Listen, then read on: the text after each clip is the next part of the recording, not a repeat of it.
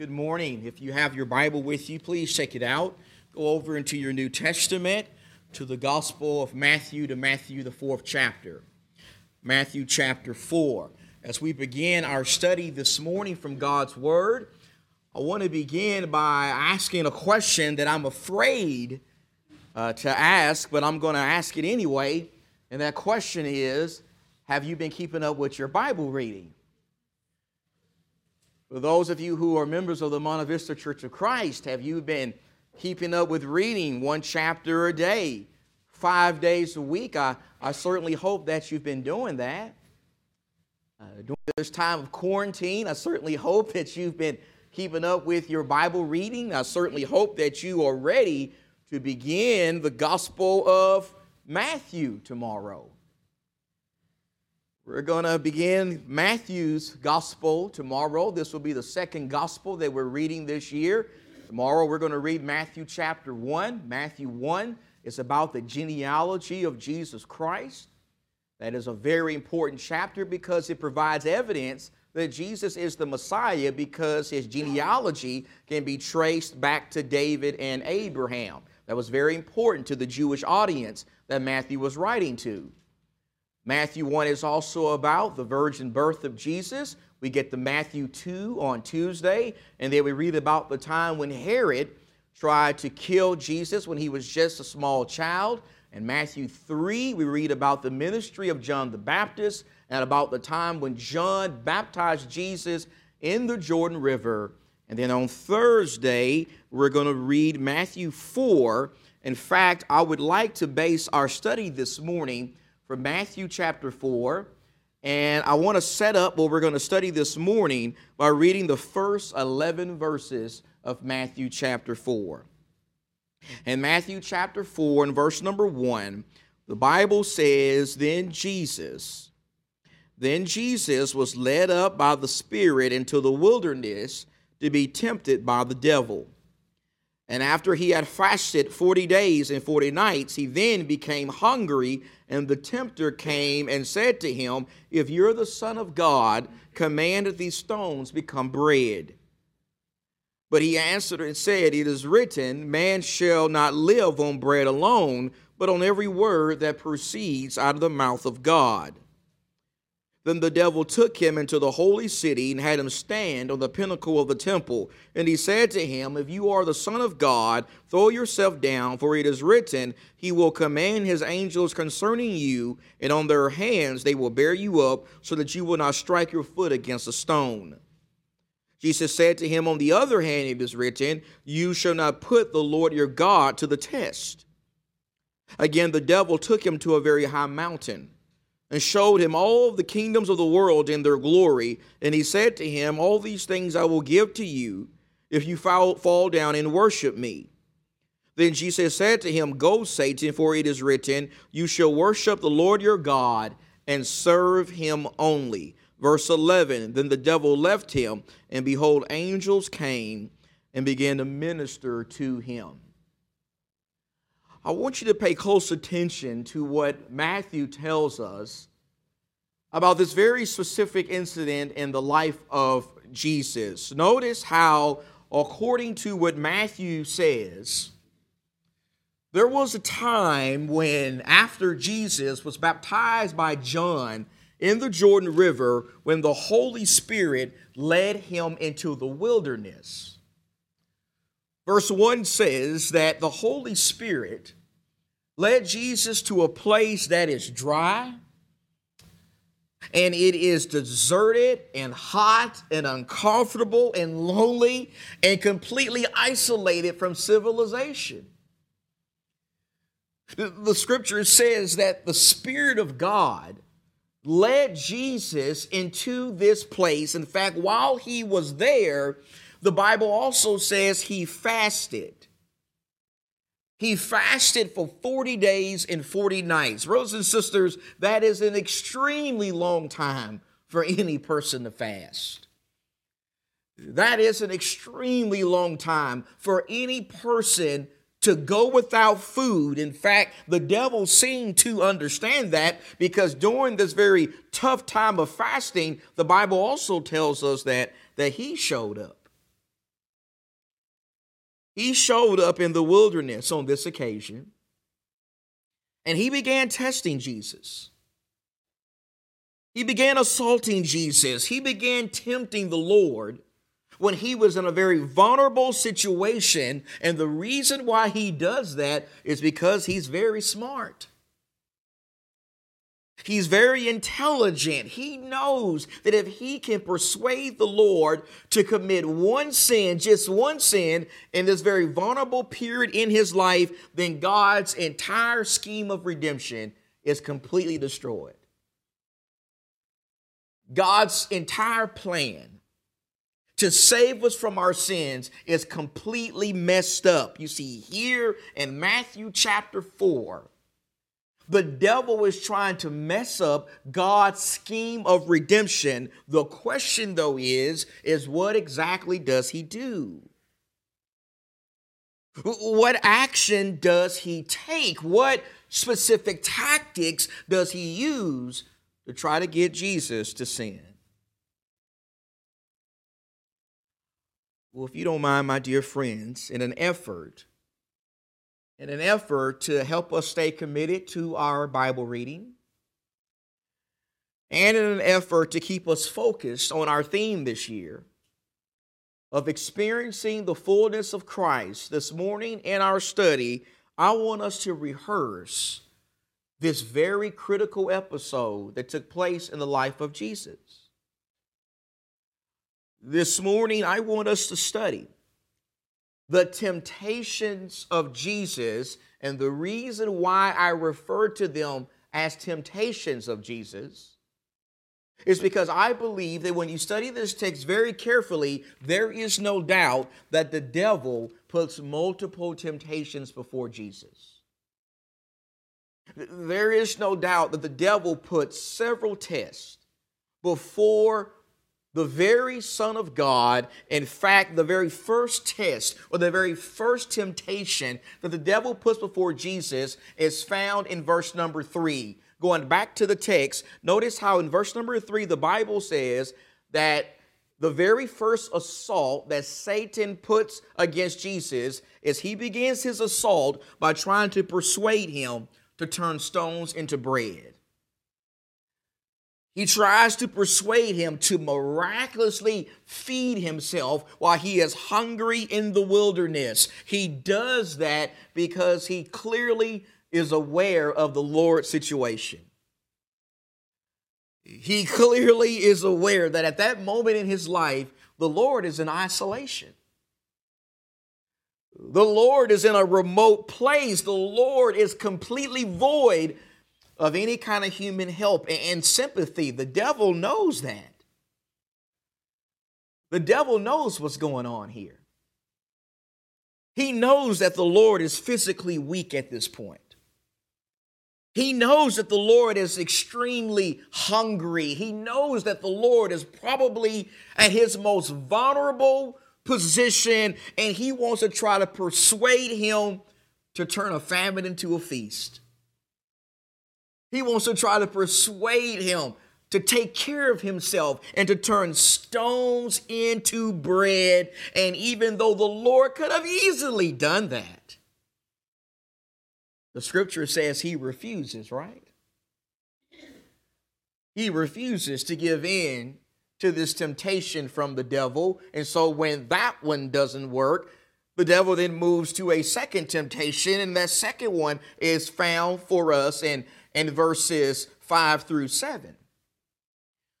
Remember, after he could not convince Jesus to miraculously turn stones into bread, the Bible says that the second thing the devil tries to do is he tries to persuade Jesus to jump off or throw himself off of the pinnacle of the temple. Notice again what the scripture says in verse number six. In verse six, after taking him to the pinnacle of the temple, the devil said to Jesus, If you are the Son of God, throw yourself down, for it is written, He will command His angels concerning you. And on their hands they will bear you up, so that you will not strike your foot against a stone. This temptation that the devil puts before Jesus here is particularly interesting. It is even more vicious because with this temptation, the devil does something out of his character, and that is he quotes the scriptures. He actually quotes the word of God. He quotes the 91st Psalm. He quotes a psalm about how God's people are to trust in Him to take care of them and provide for them. Here, the devil steps his game up in his effort to persuade Jesus to sin by even quoting the scriptures. But once again, what does Jesus do? Well, once again, Jesus resists. Jesus does not give in to this temptation from the devil. And so when that one doesn't work, the devil then comes again and he brings a third temptation before Jesus. And this one involves him trying to persuade the Lord to bow down and worship him. Matthew 4 and verse 8, notice again, it says, The devil took him, took Jesus to a very high mountain and showed him all the kingdoms of the world in their glory. Now, when you put this verse with what Luke says about the same incident over in Luke 4 and verse 5, Luke says that the devil showed Jesus the glory of the kingdoms of the world in a moment of time. In a moment of time. You see, that language, in a moment of time, leads me to believe that the devil showed Jesus these things in some kind of miraculous vision. In some sort of miraculous vision, the devil showed Jesus all the glory of the kingdoms of the world. And he said to him, I will give you these things, I will give you the glory of the world if you bow down and worship me. That's the third temptation that the devil puts before Jesus. But once again, what does Jesus do? Once again, he resists. Once again, he refuses. He refuses to bow down and worship the evil one. He refuses to show honor to the devil. He refuses to pledge his allegiance with anyone outside of his heavenly Father. Now, brothers and sisters, these are the three temptations that the devil brought before Jesus. And after rehearsing these three things this morning, let me ask you something. Do you see the main thing that ties them all together? Do you see the main thing that the devil is doing here? Do you see the main thing that he is challenging Jesus on in every one of these cases? Do you see how in each one of these temptations, what the devil is really doing is he is really challenging Jesus' trust in God.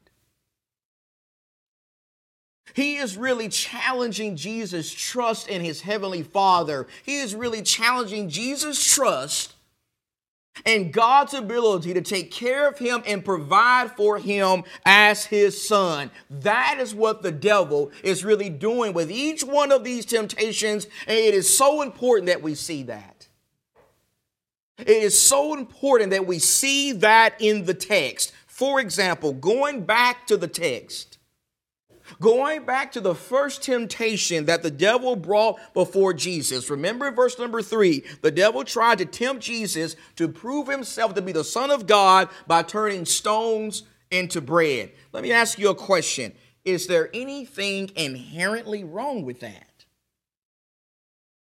Is there anything really sinful about that? Is there anything really sinful about Jesus miraculously multiplying food to feed himself? Of course not. Uh, uh, of course not. I mean, I hope we can all agree this morning that it's not a sin for a person to eat food. We all eat food, right? We all need food. We're all going to eat food in just a few minutes after we leave this place. You see, the problem here is not so much that it would have been wrong for Jesus to miraculously make food. In fact, we can read about Jesus doing that, doing that at least twice in the Gospels both in John chapter 6 and in Mark chapter 8. We can read about times when Jesus miraculously multiplied fish and bread to feed thousands of men, women, and children. The problem here is not with Jesus miraculously multiplying food. No, the problem here is Jesus knows what the devil is really trying to do. He knows what the devil's really up to. He knows that the devil, with this temptation, he's really challenging his trust in God. He's really challenging his trust in his heavenly Father to provide for him. In fact, that is exactly why he says what he says in Matthew 4, verse 4. Remember, when responding to this temptation from the devil, Jesus responded by saying, Man shall not live by bread only or by bread alone, but by what? But by every word that proceeds from the mouth of God. Brothers and sisters, that statement Jesus makes there is a quotation from the Old Testament. Specifically, that is a quotation from the book of Deuteronomy. That is a quotation from Deuteronomy chapter 8 and verse number 3. You see, to really get the most out of what Jesus is saying there, you got to understand the context of Deuteronomy 8 and verse 3. In the context of Deuteronomy 8 and verse 3, Moses is speaking to the children of Israel and he is reminding them about the time when God allowed them to go hungry in the wilderness. You see, after bringing them out of Egyptian bondage, there was a time when God allowed his people to be hungry in the wilderness. And the reason he did that is because he was trying to teach them some lessons. He was trying to teach them humility. He was trying to teach them to be dependent upon him and to always seek to do his will and to always trust in his ability to take care of them. That is what Deuteronomy 8 and verse 3 is talking about in its context. And Jesus quotes that verse to emphatically tell the devil that just like the Israelites were taken care of when they obeyed God and trusted God, the same thing was going to happen to him. God was also going to take care of him, just like he took care of Israel when they were hungry in the wilderness. In fact, that is exactly what happened according to Matthew 4 and verse 11. Remember in Matthew 4 and verse 11, the scripture says that after the devil left Jesus, who came? The angels came. The angels came and they ministered to Jesus. I believe that part of the angels ministering to Jesus was they were sent by God to provide him with the food he needed. They were sent by his heavenly Father to give him the nourishment he needed after fasting for a long period of time. Here, with the first temptation, the devil is he's challenging Jesus' trust in his Father. You see, here the devil is quoting scripture to challenge Jesus' trust in God. And while he does quote the scripture, brothers and sisters, we need to understand this morning that, like all false teachers, what the devil does is he misapplies the scripture. He perverts the scripture. He takes the scripture out of its context. He uses the scripture in a way that God never intended it to be used. You see, my friends, when those words in Psalm 91 were originally penned, they were designed to motivate men to put their trust in God, to put their trust in God's ability to take care of them. Those words were not originally written to persuade men or encourage men to put God to the test those words were not origin, originally written to encourage men to challenge God into doing whatever they wanted God to do. You see, here the devil is quoting scripture, but he's misapplying the scripture. He's taking the scripture out of its context. He's trying to use one scripture to conflict with other scriptures, and that is exactly why Jesus says what he does in verse number seven. In verse number seven, what did Jesus say? Well, Jesus said, On the other hand, it is written, You shall not put the Lord your God to the test. Once again, what does Jesus do? He quotes scripture, doesn't he? The devil quotes scripture and Jesus quotes scripture, but Jesus is going to quote the scripture correctly. He's going to apply the scripture correctly. In fact, he's going to quote once again from Deuteronomy, this time Deuteronomy 6 and verse 16. In Deuteronomy 6 and verse 16, in the context of that verse, we find Moses once again speaking to the children of Israel, only this time he's trying to urge them not to grumble against God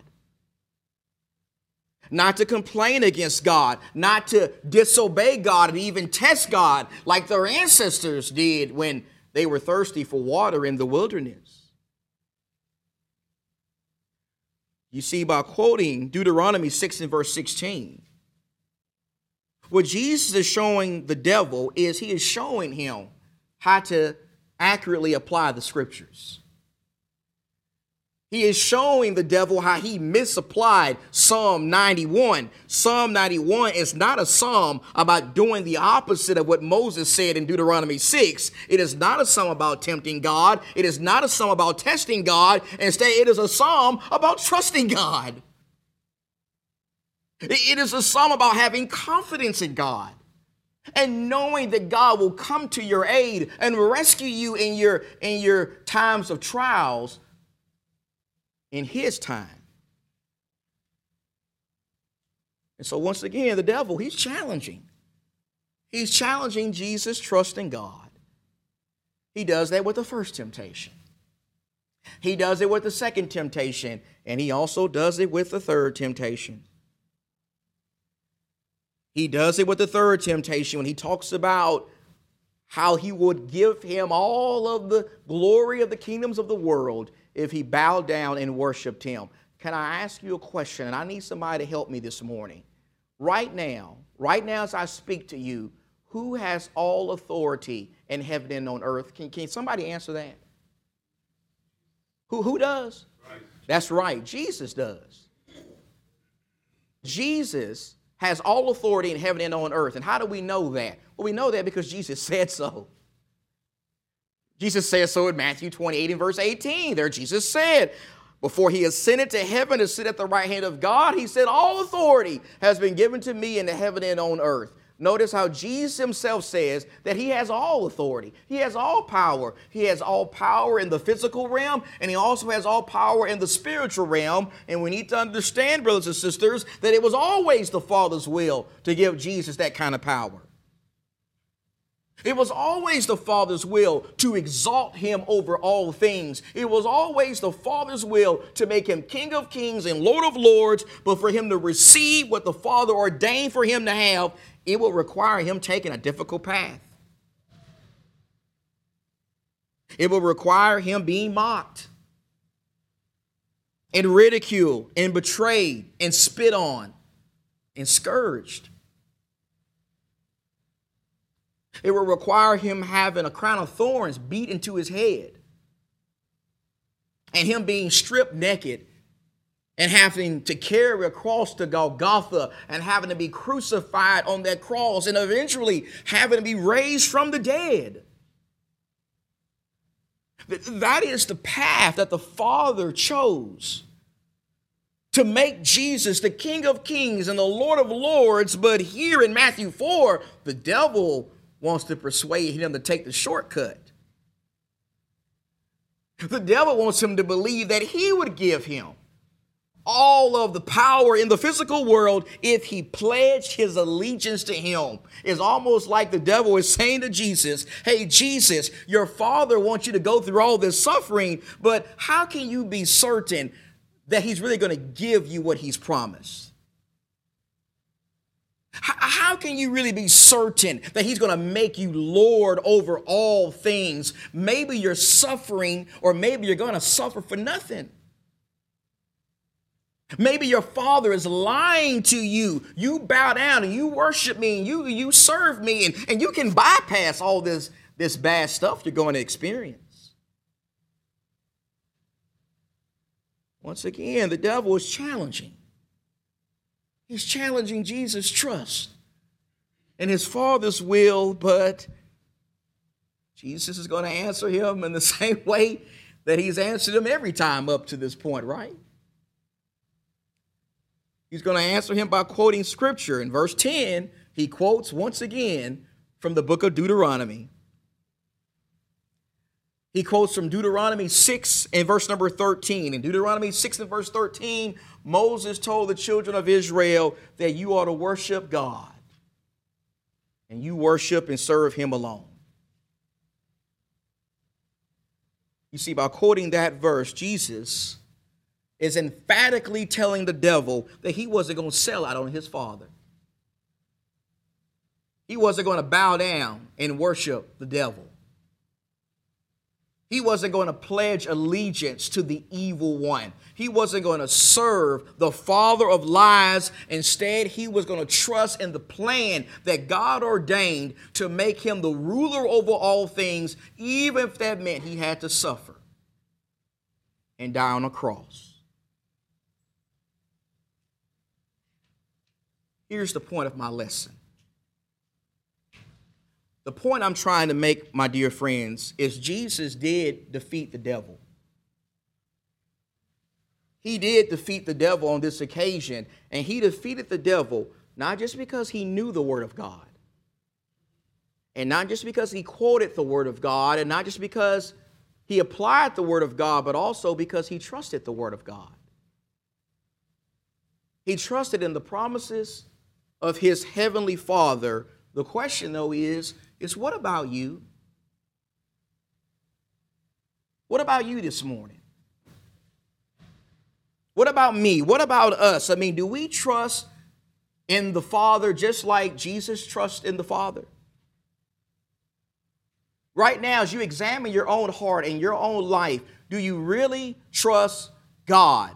If you say you trust God, how much do you trust God? Do you trust God a lot or do you just trust Him a little?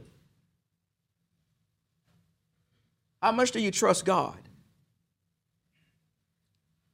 I ask you that question because we need to understand that, like in the case of Jesus, the devil also doesn't want us to trust God. The devil also doesn't want us to believe that God loves us and God cares about us, and God will be faithful to the promises He has made us. You see, the devil understands that if he can get us to start doubting God's care and love for us, then it's only a matter of time before we fall away from God completely. The devil doesn't want us to trust in God. And so, as you travel through this life, the main question you got to ask yourself every single day is will I trust God? Will I trust God? Will you trust God if you happen to lose your job during this terrible time of pandemic? And you're struggling to figure out how you're going to find another job so you can take care of your family. Will you trust God? Will you trust in what Jesus says in Matthew 6 and verse 33, where Jesus says, If you seek first the kingdom of God and his righteousness, God will make sure you have everything you need to survive and, and be sustained in this world. Will you trust in what God says in that verse? And if you happen to get bad news from the doctor one day that says, I'm sorry, but that cancer has come back and it's really aggressive this time Will you trust God? Will you trust that God is aware of what you're going through? Will you trust that God cares about you? Will you trust that God will give you the strength you need to press on in Jesus Christ? And whenever you're trying to win a soul for the glory of God, and, and, and, you keep getting rejected over and over again, you keep inviting somebody to come to worship service with you, and they keep rejecting your invitation, or you keep trying to invite somebody to have a Bible study with you, but they say, No, I don't want to study with you. When you find yourself getting discouraged when you do evangelism, will you trust God?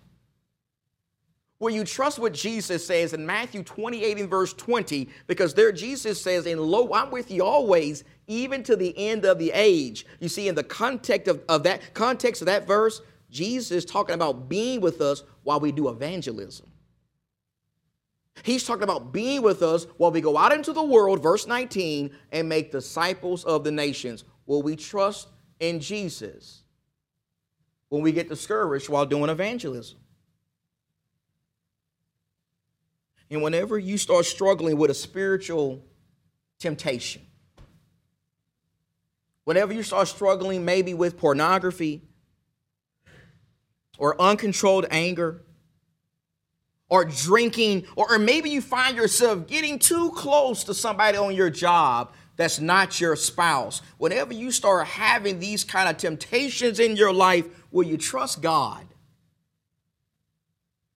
Will you trust what God says about the consequences of sin?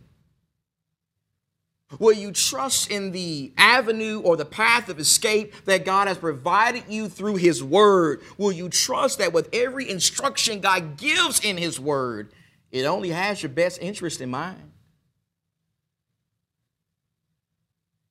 Will you trust God when you start struggling with temptations? And as a local church, as we continue to try to grow and thrive for decades to come, will we trust in God's plan for our growth?